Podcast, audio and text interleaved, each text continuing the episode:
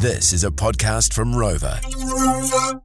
Rex, the Sunday morning edition, and uh, time for a, a, great success story, really. Um, time to sort of be a bit upbeat. And uh, we're going to go to the Taranaki, of course, for this, which, of course, uh, you know, was in the fortunate side of things when it, in, in, most cases when it came to what happened with Cyclone Gabrielle. Now, Stephen Kathleen Smith have been running Paradise Valley Berry Farm in the Taranaki for the last two decades. Um, you'll find there's often a line of people waiting outside the gate on summer mornings, waiting to pick and devour some of the spoils. Sounds idyllic, actually. And Steve Smith joins us now to tell us more about the berry farm there. Uh, greetings, Steve. How are you there in the Taranaki? Oh, we're great, thank you. Um, got a bit of a cloudy day here today, but it's still pretty warm. I just had a look; it was about 22 degrees. Yeah, right. Oh, it doesn't sound too bad. Okay, so you started out with just what the single block of strawberries. What about twenty years ago? How big is the operation now? And tell us about between then and now. Oh, okay. Yeah, um, yeah. My wife and I decided to, There was an opening there to grow berries, so we started off with um, about twelve thousand strawberries in, a, in one block, and that was uh, we're just starting our twentieth season now preparing for the, our 20th season. So yeah, 20 years ago we started off with that and just growing from there. Um, we plant now 30,000 strawberry plants, which sounds a lot, but in the big scheme of things, there's a lot bigger farms than we are, you know, further north. But it keeps us busy. Yeah, but you, you I mean, that would require quite a lot of infrastructure um, development over the years, though I imagine. Yeah, yeah, and, and um, we've sort of, as as we've grown and um, what we're planting and that, you know, we've also grown in what we've learned and our techniques and what equipment is, you know, we we can use and that to make life a bit easier. Um, yeah, so especially now, 20 years down the track, we're getting older, so you know we're we're having to be smarter now and do things easier as well. Um, but yeah, so our humble beginnings are starting off with 12,000 strawberry plants. We do 30,000 strawberry plants. We've got a block of raspberries and a block of boysenberries. So oh. it does keep us busy. Oh, that sounds so good, Bex. My mouth is watering. Yeah, I'm a raspberry. I mean, I like oh. strawberries and boysenberries too, but raspberries are actually yeah. my favourite. Yeah. Yeah. Um, and so, how big is are the boysenberry and raspberry side of the business, like size wise, or is the strawberries the main star attraction? Yeah, your main star attraction is the strawberries. Um, so half of our farm, we've got five acre farmlet, so half of it is planted in strawberries. Um, we've probably got about uh, 0.2 of a hectare of raspberries and the same in boysenberries. Um, so it, it, it's enough to keep us busy because it's all hand-picked fruit. Um, and we're quite fortunate because ideally raspberries are growing, you know, more in the South Island where you've got more winter chilling and that which we don't always get here. So we're always grateful for what we do get off our crops. Oh, very good. Hey, um, how do you get on for? I mean, obviously, it involves quite a few staff. I mean, you must need a bit of a, a fair old uh, swag of pickers at the, at the peak time of the season. Is that an issue for you? Yeah. So um, most of the year, we we endeavour to do most of the work ourselves as far as pruning and planting and things. But when it comes to harvest time, um, I think this last season we had 21 staff. Um, uh, the pickers are part time. They generally work seven in the morning till about lunchtime, and then we have staff that help in the shop and the packing that tend to do longer hours, um, five days a week, doing you know up to maybe 10 hours a day. Um, yeah, so we, uh, we have a lot of staff over the harvest time, but we have to do it. You know, you just can't do it yourself, so you've got to rely on other people. Well, if you were mm. handpicking them all, you would certainly be there for quite some time if it was just you. Mm. Mm. yeah. Yeah. And I, that's, that's sort of why your raspberries and your boysenberries and blueberries, you know, can be quite expensive because handpicking, you know, such a small fruit does take time, um, labour-wise. I know when I was a ch- uh, younger, we had a boysenberry farm up the road, and we used to all go and do that as a summer job, and it wasn't it wasn't the easiest.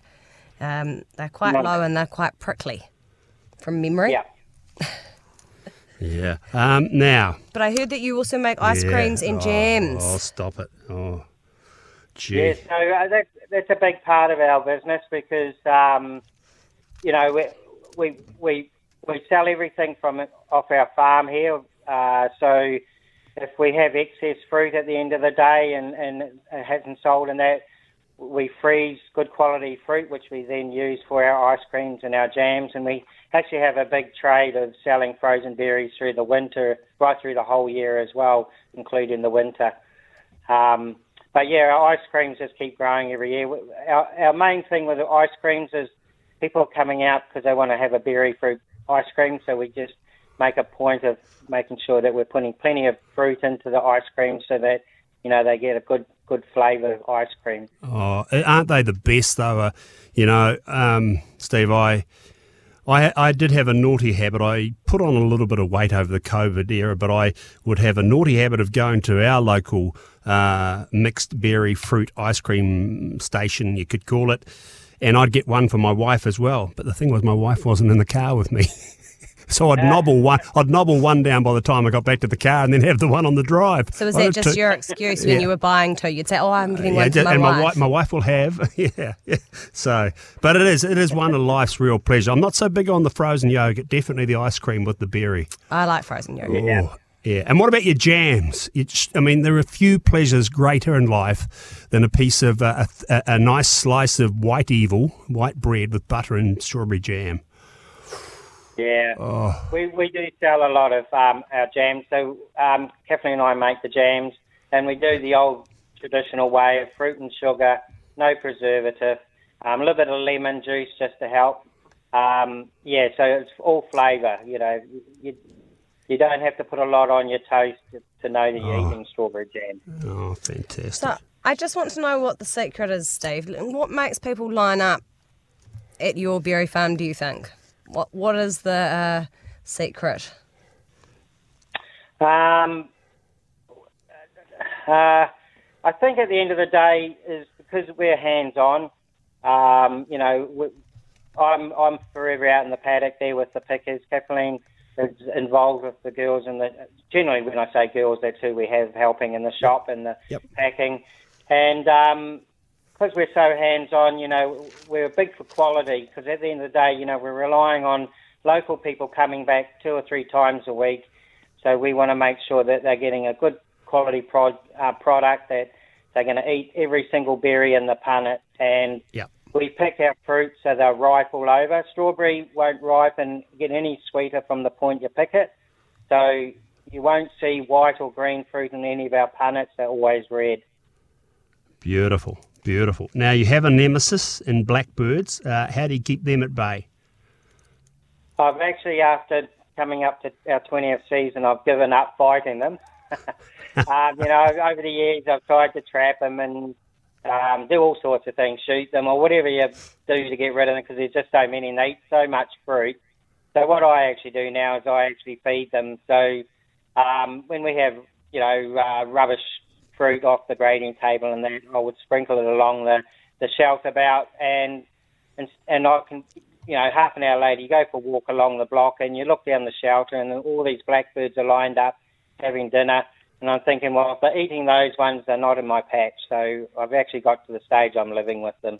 Yeah. Okay. Yep. You- You've given up the battle. Let them win. Let, let them think they have a win, Steve. That's the main thing, isn't it? Yeah. Hey, uh, you're I planning. am winning because they're Yeah. not in the block. Yeah, exactly. Okay. Uh, you, you're planning some expansion. Uh, to be honest, we we got our five acre farm and we actually got no more room. Yep. So it's it's really for a case of us is we just keep twinking things, you know, with, with different a variety, saying the raspberries or the boysenberries aren't performing, then you know we'll try a different one. Um, we haven't changed strawberry varieties because we're, happy with our results. Um, so we're stuck with the same variety for many years. Um, so we can't get any bigger, so we just uh, just keep trying to do the best we can. Yeah. Hey, that sounds fantastic, Steve. What a great operation you have there uh, in the Taranaki Paradise Valley Berry Farm there. Steve and Kathleen Smith run that. Uh, get along there, get the magnificent uh, mixed berry fruit ice cream, the jams they do, the strawberries they do, raspberries and the blueberries. Was it? it was, Boysenberries. Boysenberries, sorry, boysenberries. So, Boysenberries, yep. yeah, fantastic. Steve, thank you very much for joining us. Much appreciated. Oh, well, thank you. Thank you for the opportunity to talk to you. Yeah, no, no, we love we love a good story, a successful story, and somebody who's passionate about what they do, and that is clearly the case uh, with Steve Smith there and uh, Kathleen, who run Paradise Valley Berry Farm. This is Rex Rural Exchange. Don't forget after seven and part two of Rex the Sunday edition, we will be covering off the golden shears. We'll be back shortly uh, where we're looking at this uh, a research project on regenerative farming practices of arable and vegetable crops in the Hawke's Bay. That's next on Rex.